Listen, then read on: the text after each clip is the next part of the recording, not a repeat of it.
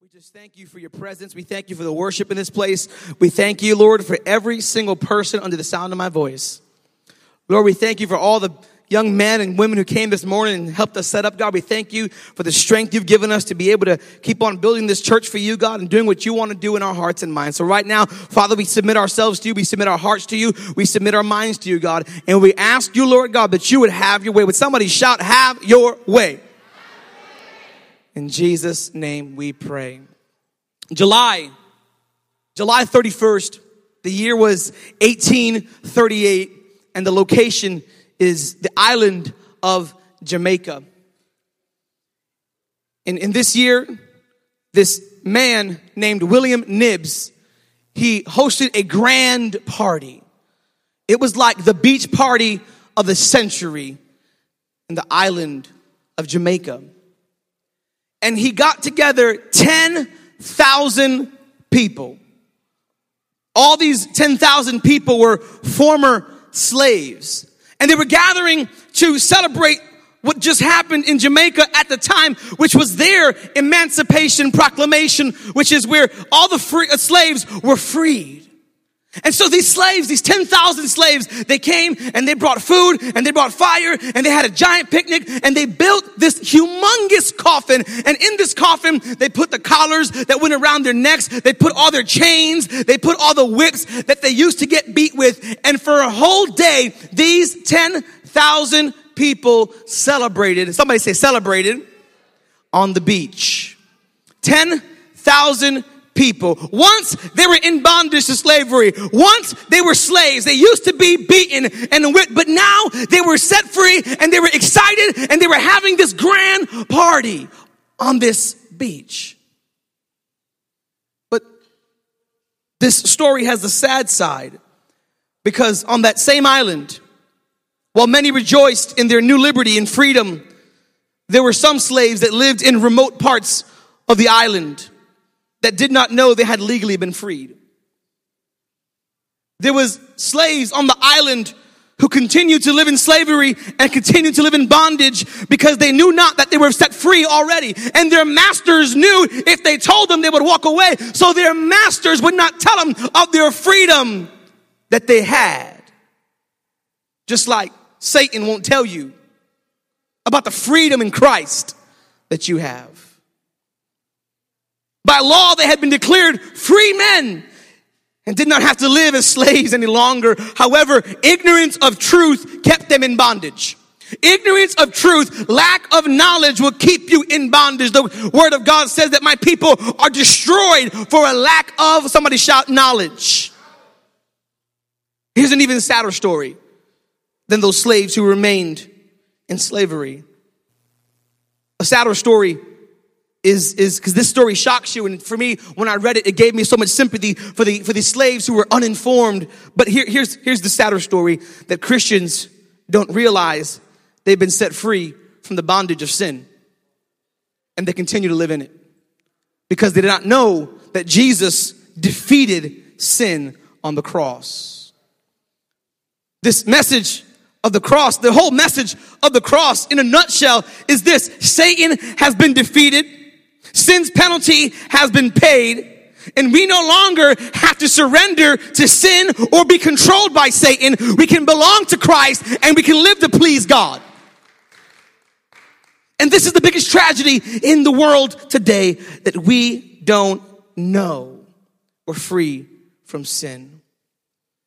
One of the greatest misconceptions, as I've said every week now, of grace is that because you're under grace, you can live as you want and sin as you want, but that's not what scripture says. We can't just live how we want because we're under grace. Uh, uh, Martin Luther, the, the monk, the Catholic priest rather, he, he had this thing and he called it cheap grace when people would just use the grace of God as an excuse to sin. And, and that's not what I'm talking about. I'm talking about true freedom from sin. And today I want to I want to speak to you about the freedom that comes only by his grace. In Romans chapter 6, Paul, he's dealing with grace immensely in his in these chapters and in Romans chapter 6, Paul Paul says this in verse 1. He says, "What shall we say then? Are we to continue in sin that grace may abound? By no means. For how can we who died to sin still live in it?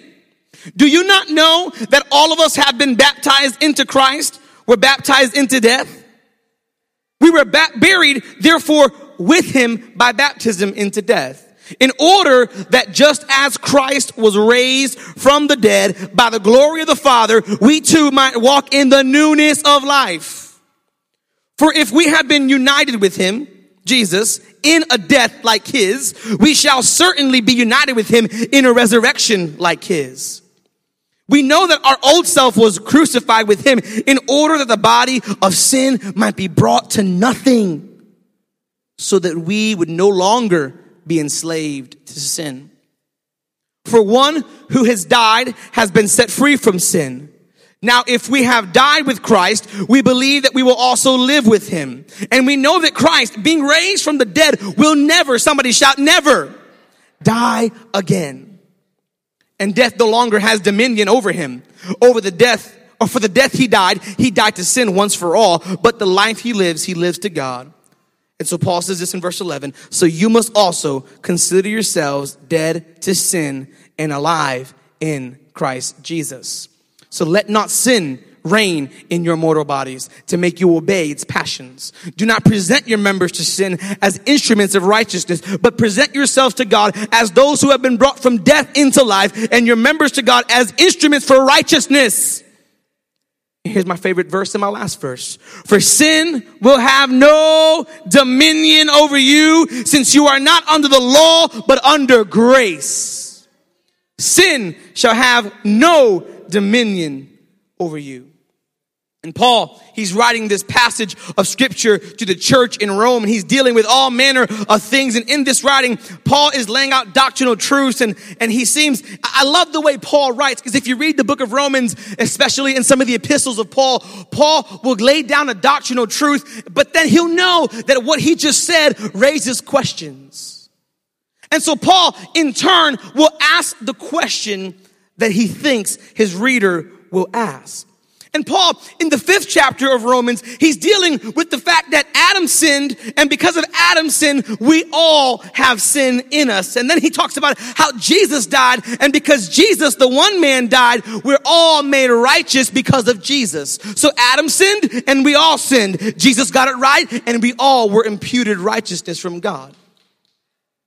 And then he says this. He says, the law came, the Mosaic law, the do's and don'ts, law came so that the sin would abound, meaning that sin would grow. I told you three weeks ago, when the law came into effect, it pointed out sin. It made sin abound. It made sin grow. And before, you would not know what was sin. And, and, and now, because of the law, you knew what was right. You knew what was wrong. If you recall, the example I used was when you were texting on your cell phone while you were driving. Before it was a law, it was still dangerous and it was still wrong. But then when it became a law, the sin increased. And so he says, when the law came in, sin abounded. But wherever sin abounded, grace abounded more. What does he mean? He means that wherever sin grew, God had to pour out more grace and not punish us immediately for our sin because he had to show us grace. And so wherever sin grew and God didn't just destroy them, it was because he was giving more grace. And so Paul says, where sin abounded, grace abounded. Somebody say more. So if you have one cup of sin, you're going to have two cups of grace. You're always going to have more grace than there is sin. That's the design of God. That's awesome. That's his design. It's, but here, here's the clincher. So he says this. He says, where sin abounds, grace abounds. And in verse one, he then asks the question that any, and this is for those Christians who are carnal minded, would you like to sin? And so he says this, he says, well, because we're under grace, should we keep on sinning? So that grace will just keep on growing? Well, if I can have two cups of sin, I'll have four cups of water and grace. This is great. He says, by no means. No, that's not what you're supposed to do. He says this He says, You are supposed to be dead to sin. He says in verse 2 By no means you should keep on sinning. No, I'm, I'm, telling you, you should not keep on sinning. He says this, he says in verse 2, what shall we say then? Are we to keep on sinning so that grace may abound? By no means. And this by no means is very emphatic, very, no, you shouldn't do that. Because he says this, how can we, somebody say we, that we be us, amen? That might not be proper English, but that we be us, that we is me.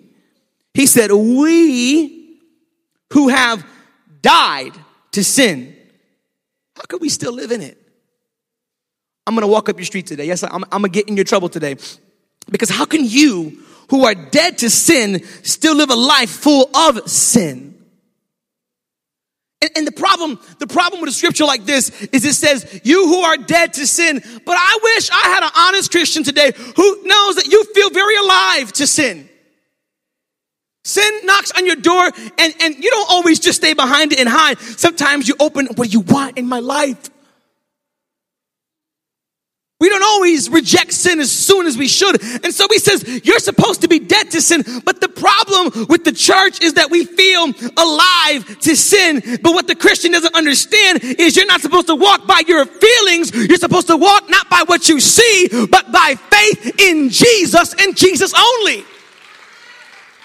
And so we feel alive to sin, although he says we're supposed to have been dead to sin. Paul declares that we're not to continue in this life of sin. We find, I wish I had somebody honest. You find yourself in the snares of Satan. You find yourself slipping and falling and you find yourself in moments of your life where you don't please God and the things in your life are far from what God would desire from you. And Paul says in verse 3, he's talking to you and he says this Do you not know that all of us who have been baptized, whether by spirit or by water, into Christ Jesus, were baptized into his death, meaning when you went down in the water, it was a physical signification that you were dying and going into the grave with Christ. And when you came out the water, there was a rebirth process happening. And he says, when you were baptized into Jesus, you came out in his resurrection the same way. He came out of the grave. God wants you to walk in that same resurrection power, in that same newness of life. And he's calling you to walk in the resurrection and not in the death of baptism. And he says, You are dead to sin because Jesus on that cross, he died to sin. Through our baptism, both spiritual and physical, we were buried with Christ. We were joined with Jesus in death and in his burial. We buried our old man and we took on the victory that Jesus had on the cross. As Paul states, walk in the newness of life. You are to be, somebody say, dead to sin. This phrase in the original, it doesn't mean, it, it doesn't mean this. It, it doesn't mean that you will be sinless or perfect. It, it doesn't mean you'll be sinless or perfect. It, it means that you are not under the dominion, you are not under the legal authority, you are not under the reign of sin anymore. You are transferred now from the possession of Satan to the possession of God. And he says, in light of the fact that you now belong to Jesus Christ, you should not sin anymore. You should be dead to sin. You should be dead to sin. Church, you are like the slave living in your master's house, not knowing you've been set free. And being dead to sin doesn't mean you never sin again, because even the fakest holy rollers sin in their hearts. Even the most hypocritical and the most seemingly perfect people, and you can ask any leader or any pastor, we sin in our hearts. We sin all the time. But this is what it means. Maybe you should write this down. Being dead to sin means that sin is a burden that afflicts us and not a pleasure that delights us. Sin is a burden that we carry because of our human flesh, but it is not a pleasure that we delight in and that we make provision for this flesh, that we make provision for sin. It says being dead to sin means you may fall. It means you may fail. If you have a down day, you might slip up. Just because, just because the slaves used to cut the grass for the slave master doesn't mean they never cut the grass when they're free. There are some things you might fall into and mess up in when you're not living under that master, but under this master, there's grace. Under this master, under the law, there was condemnation, there was death, but under Jesus, under Jesus, where sin abounds, grace abounds that much more. And John said it, if you fall, if you have a down day, first John, you have an advocate. An advocate, that's a legal term. You have a lawyer who will get before the judge and say, that's my child. He's walking with me. He's living with me. Prior to Jesus dying, you and I, we were slaves to sin. And because of Adam's sin, you were legally bound to the power of sin. Because of Adam's sin, church, you were legally bound to the punishment of sin. Because of Adam, you were supposed to die. Somebody say, die? I need you to have more of an incredulous sound when you say that. Say, die? I need all the men to get your voice high pitched at the end. One more time. Die? Amen. You're doing good. You were supposed to die. Sin had dominion and authority and the right to reign in your life. And just like God said to Cain, if you're not careful, sin will master you, master you like a puppeteer masters his puppet. Have you ever seen a ventriloquist and how good they talk and you don't see their mouths move, uh, yet, yet they, they're moving the mouth of this dial with their hands and, and they're, they're talking without moving their mouth. You can barely see their neck moving. I mean, these guys are professionals and so it is how the enemy enslaves you in sin and he looks like he's not doing nothing. He looks like he's not involved in your life, but all the while he's got his hand on your back and Satan is guiding you into sin and your mouth is moving, but he's talking just like that. Sin will master you. But praise be to God that we have been set free by His grace. You are free. The power of sin has not been broken, it's been destroyed and shattered. This is the heart of the gospel of Jesus Christ that we're dead to sin, alive in Jesus, and we're free. Sin has no hold and, and sin's not holding on to you. You're holding on to sin. If you're walking with God, sin's not holding you, you're holding sin. It's, it's like, it's like that monkey, that, that monkey. Y'all don't know that monkey? It wasn't Curious George. It, it was just some monkey who, who, he, he went into this vase and there was this, this cupcake at the bottom of this vase. And don't ask me how they got the cupcake in the vase, but there was just cupcake there. And, and the, the monkey, he, he looks in, he's, oh, there's a cupcake. Yes, I like that. He goes back and he sticks his hand in there and he doesn't want to break the cupcake. So he just grabs it gently and now he balls his fist up and he goes to get it out. But he's, his hand is now stuck in the jug. And then, and then it was his right hand. And so what, what happened was the monkey had to go to the, do monkey business. And, and, and then the monkey, while he was doing monkey business, had to wipe himself and he could not because his hand was messed up. And then he got hungry, but he wouldn't eat because his right hand, the one he, he's dominant with, it was stuck in this jar because he was trying to get something and all he had to do was let go to be free and then he would be able to do whatever he had to do. But sometimes we hold on to that boy, that girl, we hold on to that addiction, we hold on to that lifestyle, we hold on to that negative spirit, we hold on to that gossip, we hold on to the hypocrisy, and we don't allow God to let some things go in us. And we say, God, when are you going to set me free? And God's like, dude, let go. I set you free 2,000 years ago. Just let go. You're freed by grace. If you would let go of sin, if you would let go, God will do the rest. We were raised with Jesus. We were raised into his glorious life.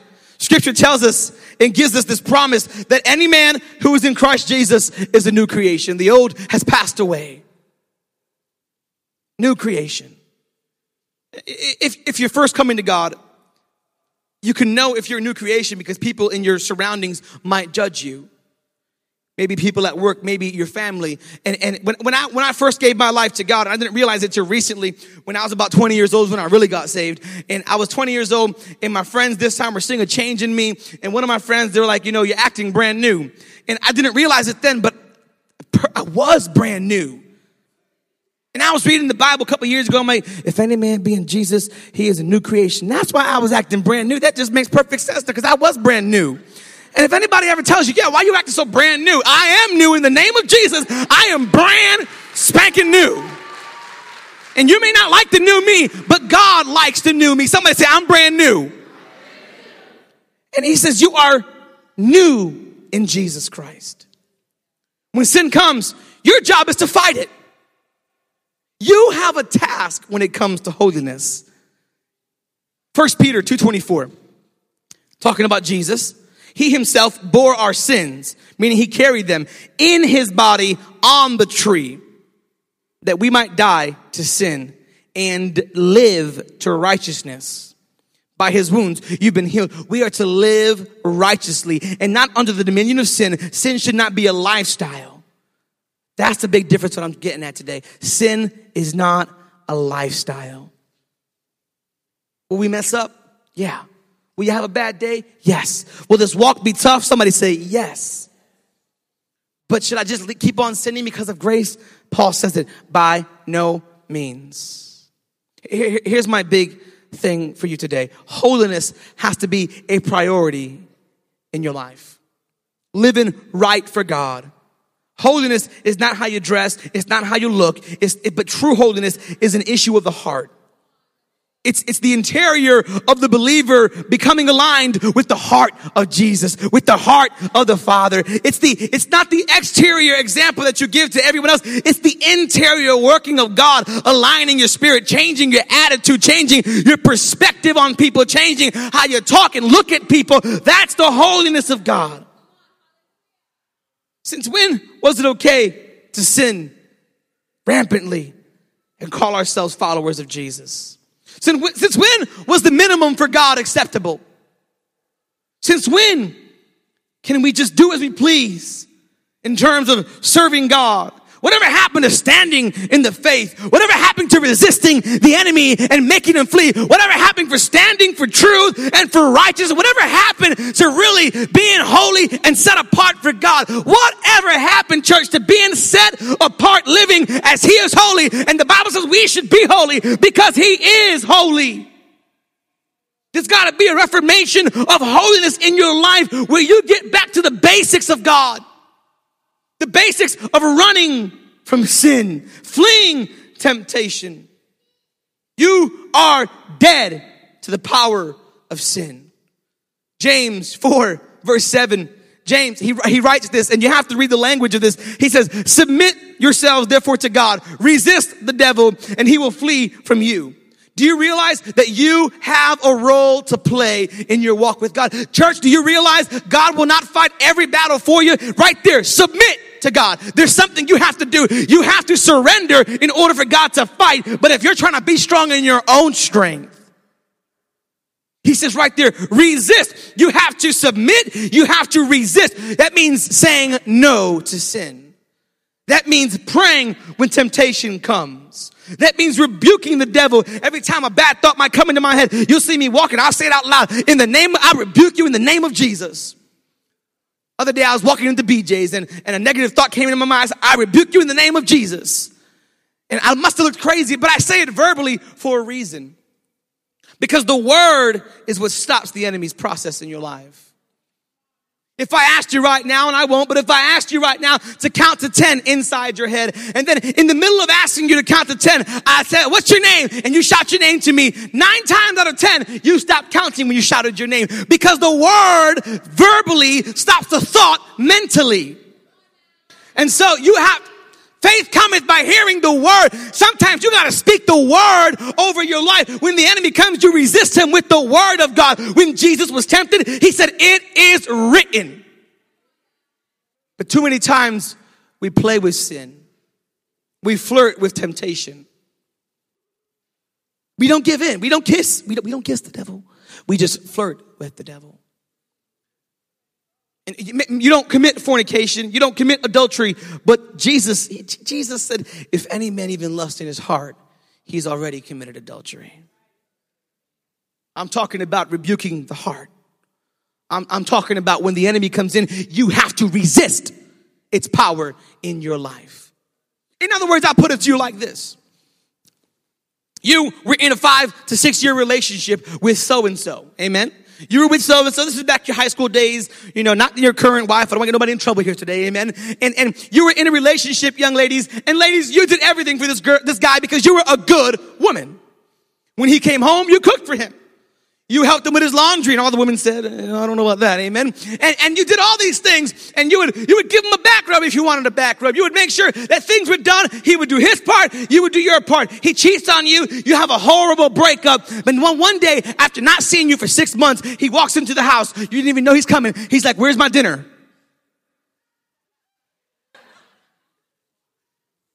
I know the two words that came out of everybody's mind. Hold up. you mean what? You're gonna do, excuse me? What you talking about, Peter? You're not gonna, you, you better get out my house. This happened to me before. Sorry, honey. And I just, you would demand something. And here's how you know if you're in bondage if you do it. And so you broke up with sin at the, at the altar. But then sin comes back in you. he's like, drink that bottle. You're like, okay. That's sin. And that's bondage. Here, here's something crazy. Imagine one of those Jamaicans who were set free. Their master comes in, and after three weeks of being free, he sees him in the middle of the town. Hey, you! What, what, what are you doing? Get back to the house cut the grass, and clean the toilets right now. And if that slave goes and does it, although he is free, he's still enslaved. And when you give in to sin, you are set free, but you're still enslaved. Because sin has more power over you. And, and here's, here's when you know you got it real bad. I'm not talking about Usher.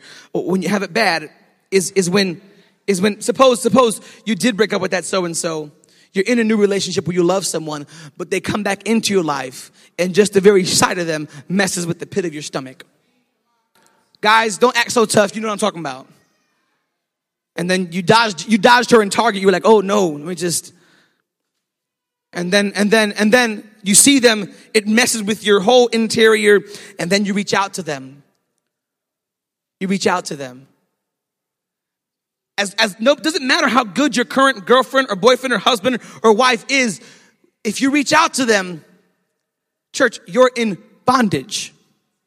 Let me relate this back to sin. When you're living in the newness of Christ, He's blessed you. He's provided for you. He's given you a job, a home, a family, healthy children, a happy marriage. And then yet, yet in the midst of that, man, you still go to pornography. You are bound. You still go out to go clubbing and live wildly. You are bound. You still go out drinking, you still go out doing all the things that you know you should not do. You are bound. Although you're free, you're still living a slave mindset. Are you with me today? Ephesians Ephesians 4:27 is probably one of the most unpopular scriptures in the whole Bible. It says it says this, give no opportunity to the devil. We give a lot of opportunity to Satan. Half the time, he ain't even got to do no work. We do it all by ourselves, but the scripture is clear. Give no opportunity for the devil. Romans 6 verse 7, Paul continues and he says this, for one who has died has been set free. Somebody say amen. Now, if we have died with Christ, we believe that we've also lived with Christ. So we know that Christ, being raised from the dead, will never again die.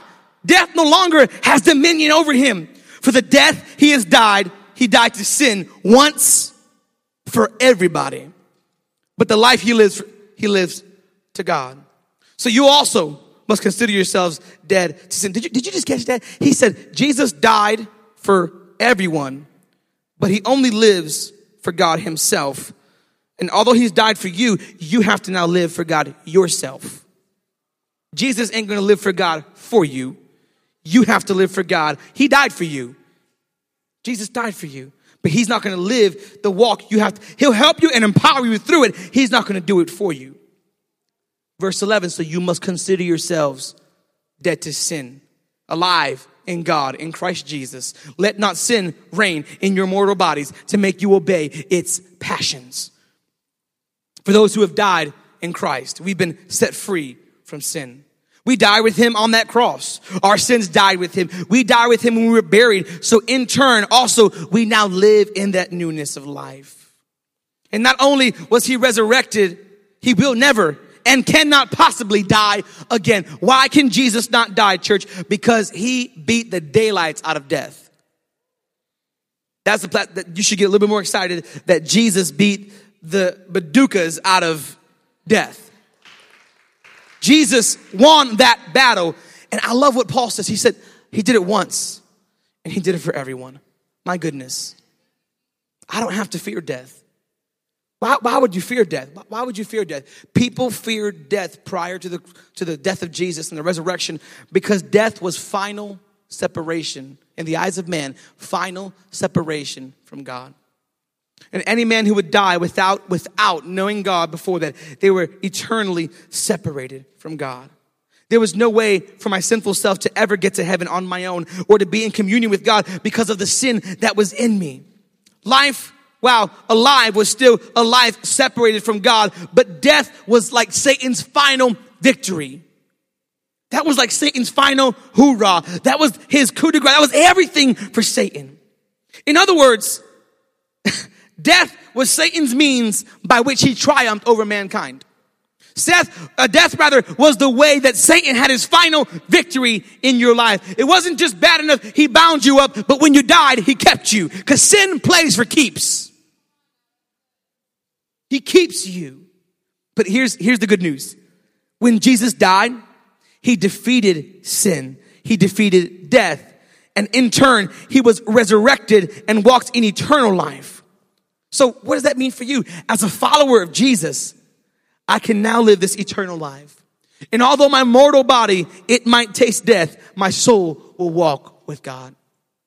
My soul will be redeemed and I can walk in the newness of life. And Paul makes it clear in verse 23 of Romans 6 that the wages of sin is death, meaning that, that my wages are your wages. You go to work and the wages is what you get your salary, your payment, however you get paid hourly, weekly, bi-weekly. You get what you deserve most of the time. Amen. He says the wages, the cost of sin is death. But righteousness, righteousness, church, holiness and righteousness, they bring life. And Paul declares that Jesus, he defeated death and he defeated its dominion. And dominion, by definition, is the power to rule over something. And so Jesus, check this out now, he defeated death's power to rule over you. And he did it once for all, so you would never, ever have to suffer that yourself. What an amazing God you serve. Again, Paul declares that we should consider ourselves dead to sin. We're not living under its authority. We can resist. You can fight back. We are free. And his exact words are, so you also, meaning Jesus is doing it. And so you also should consider yourself dead to sin. Jesus died to sin. And so you also must die to sin. Church, this is for you. So you will consider yourself dead to sin. But what Paul says next, it's really powerful. He says this. He says, let not sin reign meaning have dominion, kingship, rulership. Let not sin reign in your mortal bodies. And when I read that, it really just, it, it spoke to my heart. He says, let not sin reign or rule in your mortal bodies. What is he saying? He's just talked about the immortality of Jesus. He's just it talked about the eternity, the eternal life that Jesus now possesses because of his resurrection. And he's trying to point you to walk with Jesus. But this is what he says in other words. He says, don't let sin reign in your mortal bodies, meaning don't serve a dying master. Serve a master who will never die again. For if you sin, you serve your flesh and you serve a dying master. Every time you sin, you are serving a dead man walking. Every time you speak out against God, you are serving a dead man walking because our flesh is destined to die, lest God come and rapture us. We're destined to die. The mortality rate of the human race is 100%. Everyone dies. And he says this when you sin, and you give in to sin? Because he says in, in chapter 6 whatever you give your body over to, it is your master. And when you give in to sin, you are being mastered by a dead man. So don't let sin reign in your mortal, meaning immortal means that you're going to die. You're not immortal. Immortal, men search for years for immortality. Men cross the globe searching for immortality. But he says, no, immortality rests only in Jesus and you are, somebody say, mortal. Don't live under the power of a dying master. Subject yourself rather to righteousness, to the immortal King Jesus, who has won every victory he could possibly win. He has defeated death. He's defeated sin. Let him reign in you. Verse 13, he says this. He says, do not present your members to sin as instruments for unrighteousness, but present yourselves to God as those who have been brought from death to life. You've been brought from death to life. You were in death, but he brought you over to the side of life. You were that slave, but he set you free. And he says this, present yourselves to God as those who've been brought from death to life and your members, meaning your hands, your feet, your body, your life to God as instruments for righteousness. For sin will have no dominion over you since you are not under the law, but you are under grace. He says, sin will have no dominion over you. And I'll close with this. Paul is being clear that you should never offer your body over to sin. Paul says this. He says, he says, I love his language. He goes, present yourself, meaning God's not just going to take you. You've got to make an effort to present yourself before God. He says, present yourself to God and the members of your body as instruments for righteousness. Meaning, in other words, let God use your life to display His glory. Let God use your life to display His goodness. Let God use your life for you are under grace, not the law. The choice is clear that you have to choose.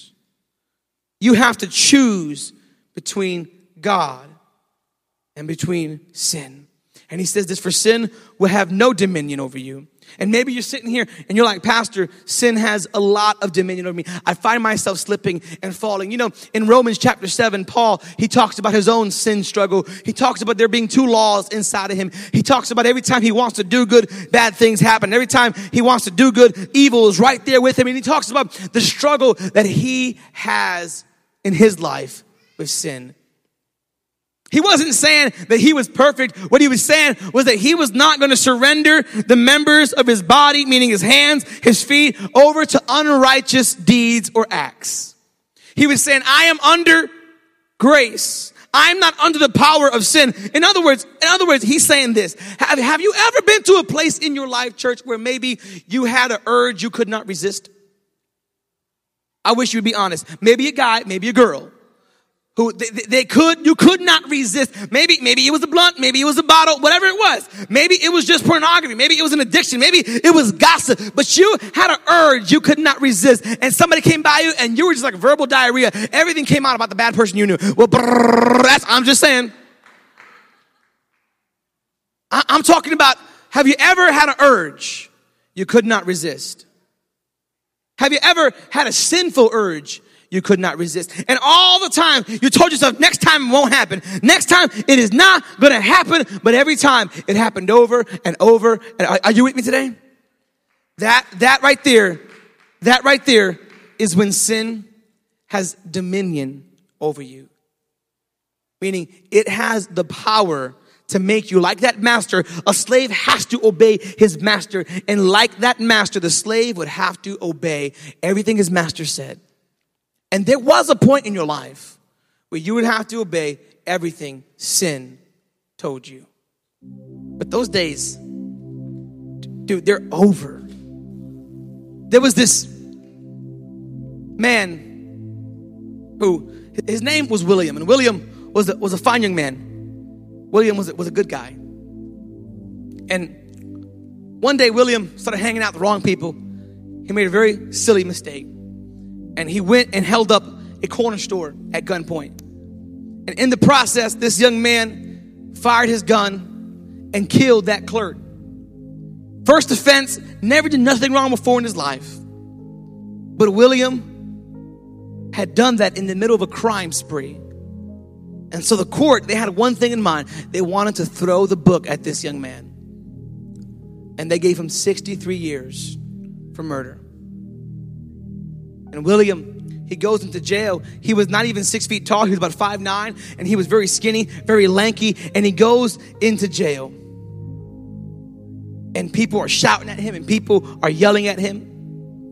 And on his first day, he didn't really intermingle with too many people. He just went straight to his cell, and, and he looked at his cell, and he went into his, his, his little pack they gave him. He had a little pencil in there, and he made a mark on the wall and just put one. He said, I'm going to be here a long time. And the next day he woke up and it was day two and he put two and they let him out of his cell. And in the showers, sadly enough, William was raped. He was beaten. And this happened over his life now for the next couple of years. 10 years go by and Williams is still marking his wall. And now he's beginning to become the people he's around. And now he's bulking up. He's been working out. He's now the one beating up people. He's now the one tattooed from head to toe. And he went in innocent, but now he's so bound up in what the lifestyle of prison was. He had anger. He had rage. He was scary to people who first met him. He got into drugs, got into all types of mess while in jail. 10 years go by and 15 years go by, and William's still marking his wall. 20 years, is, now he's marking the ceiling. 30 years go by, and 40 years go by. At year 49, William, he's paroled. He's paroled, and one day they come to his cell. They're like, William. He's like, What? There's a lawyer here to see you. He goes out. He's like, What do you want? He's like, We went before the parole board, and you are being paroled. He's like, What? He's like, You're leaving. When? Right now. And William's like, You're kidding me. He goes, No, no, seriously, your sister is outside waiting for you. You have to understand, he went in a 19 year old boy, comes out of jail, 68 years old, institutionalized. And he his sister comes, she picks him up and they embrace. And she, she took him home and she had made a, a good dinner for him, probably rice and beans, who knows? You know Puerto Ricans are, amen. And they laughed, they told stories, they cried. They talked about how he couldn't be at mom and dad's funeral. They, they just sat there till four in the morning. And eventually, it, it was time for William to go to sleep. And, and he made his way to the room that his sister had set up for him. And he laid down on the bed, but there was something bothering him. He could not go to sleep. And so he, he reached in, he, he reached into his bag. And he got up off the bed and he sat on the edge of the bed with tears in his eyes. He walked to the wall. He said, one. And he woke up the next day and he marked two. And then he sat back down on his bed because William was so used to somebody having to get him to go eat. He was so used to only having one hour of free time a day because he was in confinement, because he was so violent. He was not used to being free. He was used to being rude. He was used to being mean to people. And he was in prison for so many years. It changed the core of who he was. And he was happy and he was free and he could walk out whenever he wanted. But he stayed right there because he was so used to being in prison. And some of you are so used to being in sin, you cannot walk out the way God has ordained. And you are marking your walls and you're living in sin day two, day three day year, four, four years and five years and six years, and I'm walking with Jesus, but I am stuck in sin. You hate what you're going through, but you go through it anyways because you become so used to being in bondage that bondage is more comfortable than freedom. And it's not because it's true comfort, it's because that's what you're used to. And one of the greatest fears in the human mind is fear of the unknown fear of what might happen, fear of change. And William, he had paid the penalty of his, of his crimes. He had done everything the government had asked of him. And although this is sad, what's sadder is that you still live in sin. And I'm not talking about when you mess up, I'm talking about the purposeful sins, the life of sin. And William, he spent so many years, hear, hear this now, he spent so many years living under the penalty of his crime that when they set him free, he did not know how to react.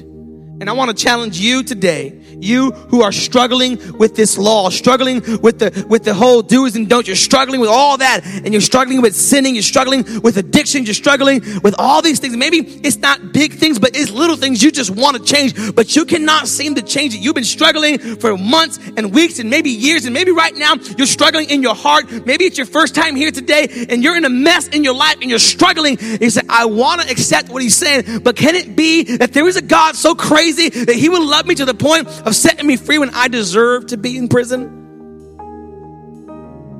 And you've become so accustomed. Have, have, you, have you ever met somebody who's addicted to the attention they get while they're in trouble? And so they always find themselves in a mess? Because right now, that, that just might be what you are. The person who is stuck in the life that God has already pulled you out of. You're like Israel, who when God set them free out of Egypt, they got into a tough spot, one tough spot, and their next, the first thing out their mouths, we should have stayed in Egypt as slaves. And Moses is like, what are you talking about? We're free. We're free. But in Egypt, they knew who would feed them. They knew their jobs. They knew everything. And so freedom comes with responsibility. And what scares you about freedom is accountability in your walk with God. What scares Christians out of really walking with God is the fact that you're going to have to make a decision and be accountable to your actions and say, I will not walk in sin. I will walk in the righteousness that God provides. I will walk in freedom. I will not be in a mess. There's accountability that comes with that. And that accountability, it might just scare the daylights out of you. But here, here's the thing His grace will empower you. Second Corinthians 12 9. My grace is sufficient for you, and my power is made perfect in the midst of your weakness. Maybe, maybe you're like William and you've been set free and you don't realize it, and other things seem more attractive to you. But Second Thessalonians chapter 2, verse 13 says, But we ought to always give thanks to God and we give thanks to God for you, brothers, beloved by the Lord, because God chose you as his first fruits to be saved through sanctification by the Spirit and belief in truth. And you might say, what does that mean, Pastor? Well, what that means is this, is that maybe right now you're so worried about giving your life to God because you don't want to have to change. But the, here's, here's the beauty of God is that he will help you change. He will help you change. In scripture, it's called sanctification. Sanctify. It's the ever ongoing process of the drawing the believer closer to God. And he says this, listen, listen, if you give your life to me, I will walk with you. My blood will cleanse you. And you don't have to live in that mess anymore. I just felt in my spirit right now. There's some people in this room who you are not stuck in sin. You're stuck in an emotional scar. You're stuck in pain and you can't get rid of what, of what people have said about you and people have done to you. And you're stuck in emotional prisons. And you will never be free unless you allow God's grace to come on in. Because when you get a hold of how God has loved you, how people have hurt you will begin to not matter and you see that it was a tool for God to draw you into Him. Come on, would you stand with me this afternoon?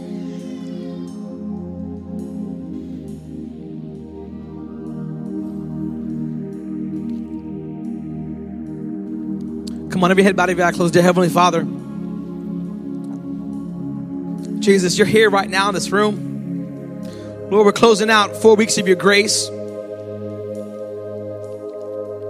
learning and just hearing about all the things you provided for us, God. And Father, you see every heart. Lord, you see every tear filled eye. Lord, you see every sin stained heart. Lord, you see every bruised self worth in this room. You see every woman broken down by the words of men. You've seen every man who's been rejected by his father in this room. Lord, there are people from the front to the back in need of your mercy and grace, in need of the newness of life to grab a hold of them right now. Lord, there's some who've been walking with you, but Lord, they've been dominated and, and sin has had dominion over them. But today, Lord, they're wishing and desiring to be set free once and for all, like Jesus did once for all. God, they want to have a moment of difference right now, where life cannot be the same. Lord, you see every mind in this room, every mind that has been fractured by the conditions of their life. You see every person whose hope has failed. Lord, you see every person who they once had great aspiration, but Lord, life has defeated them. But Lord, they don't have to walk in defeat, God. If you would just show them right now in this moment that victory, victory is here. Lord, you know those addicted to pornography, those caught in ungodly relationships, those in fornication, God, you know, you see them, God. Would you touch their hearts right now? Lord, would you show them that you can still clean them up? You can still work a new work in them, God and that grace is available at the feet of Jesus. Come on, every head bowed, every eye closed. Every head bowed, every eye closed. Just begin to talk to God. Come on. If you know Him, just talk to Him right now. Say, God, I, I, I, I want to draw into you, God. I want to draw into you, Lord Jesus. Father, we want to draw near to you. Maybe you're under the sound of my voice and you've never made that commitment to Jesus Christ, and maybe you have, but you haven't been walking in it. And, and you're, making, you're saying to yourself right now, you know what? I need to be in that same freedom. I need to be in that freedom and not let sin reign in me any longer. Come on, every head, body, eye closed. And if that's you, would you do me a favor right now? Would you lift your hand as high as you can? And you're the one saying, Pastor, I want to accept Jesus right now as my Lord and Savior. Thank you. I want to accept Him right now. Come on, hands are going up all over the room. I don't want to live in that mess anymore. I want to walk in the newness of Jesus Christ. I've been dominated by sin and I've been in a mess and I've I've not given God what I should have, but right now you're saying, man, I want to grab a hold of that same grace. There's some people in this room, you are hurt beyond measure in your heart. You've been destroyed by the words of others, but yet the affirmation of God comes to you right now that you are not worthless. He has a call and a purpose for your life. Your mind is not fractured. You are saying, There is a woman here, you think you're crazy. And God says to you right now, You are not. You are under the unctions and the works of the enemy. But if you would get under the dominion of Jesus Christ, you will be set free right now in Jesus' mighty name. Come on, I sense freedom coming to some people right now I see it like week one. I see a wave of grace coming into somebody's life right now. I see a woman here who you've done this before and you want to give your life to God. You want to walk with God and you've been coming, but you're not walking with God and God's like struggling with you right now. Surrender to Him right now. Surrender to God right now. There's grace for you right now. I love how they say today is the day of salvation. Today is the day God will work in you. Today is that day. There's no place too far that you could go. There's no mountain you could climb far enough from His desire to have you. And maybe you've been faithless, but like I told you a couple of weeks ago, even when you are faithless, the Bible says in Second Timothy, He is still faithful. He's still faithful. Is there anybody in this room right now who you want to accept God's faithfulness? You've been faithless, but you want to accept His faithfulness. Come on, lift your hand as high as you can. I, I want to accept His faithfulness right now in my life. I've not been faithful, but yet I've seen the glory and the goodness of God in my life, and I want to give praise to Him right now. Come on, church, help me out. Pray this prayer with me right now. Dear Heavenly Father, I accept that I am a sinner and I want to turn my life over to Jesus Christ. I confess with my mouth and I believe with my heart that He is Lord. I invite you in, in my heart, and I will do everything within my power to walk righteous and to be dead to sin today. I want to walk in the newness of life that Jesus offers. Somebody shouted, I am a new creation in Jesus' name. Come on, I am a new creation in Jesus' name. Come on, somebody shout it like you believe it. I am a new creation. Come on, maybe you were bound by hurt. I you, shout it out. I am a new creation. I'm not broken anymore. I'm not hurt no more. I'm not scarred no more. I'm not under the enemy's whip no more. I am walking in the grace of God. Come on, somebody shout, I am new in Jesus.